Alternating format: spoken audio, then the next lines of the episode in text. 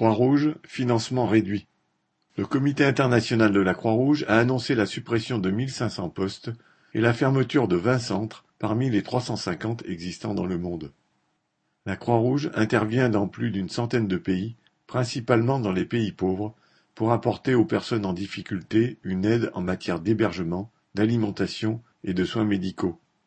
Mais alors que le nombre de personnes dans la détresse ne cesse d'augmenter, victimes des guerres, des famines et des épidémies, les moyens du comité sont en diminution cette année.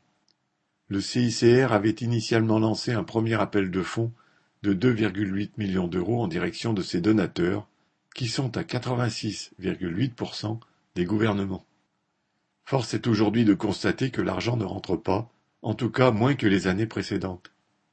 Il a fallu ramener les exigences à 2 milliards avec la perspective de réduire le nombre de centres. Le comité constate que la participation des États baisse en raison des milliards consacrés par les pays riches à envoyer des armes à l'Ukraine. Les grandes puissances entretiennent des guerres un peu partout sur la planète, en Ukraine notamment, et ponctionnent pour cela les sommes qui servaient à aider les victimes de ces conflits. DM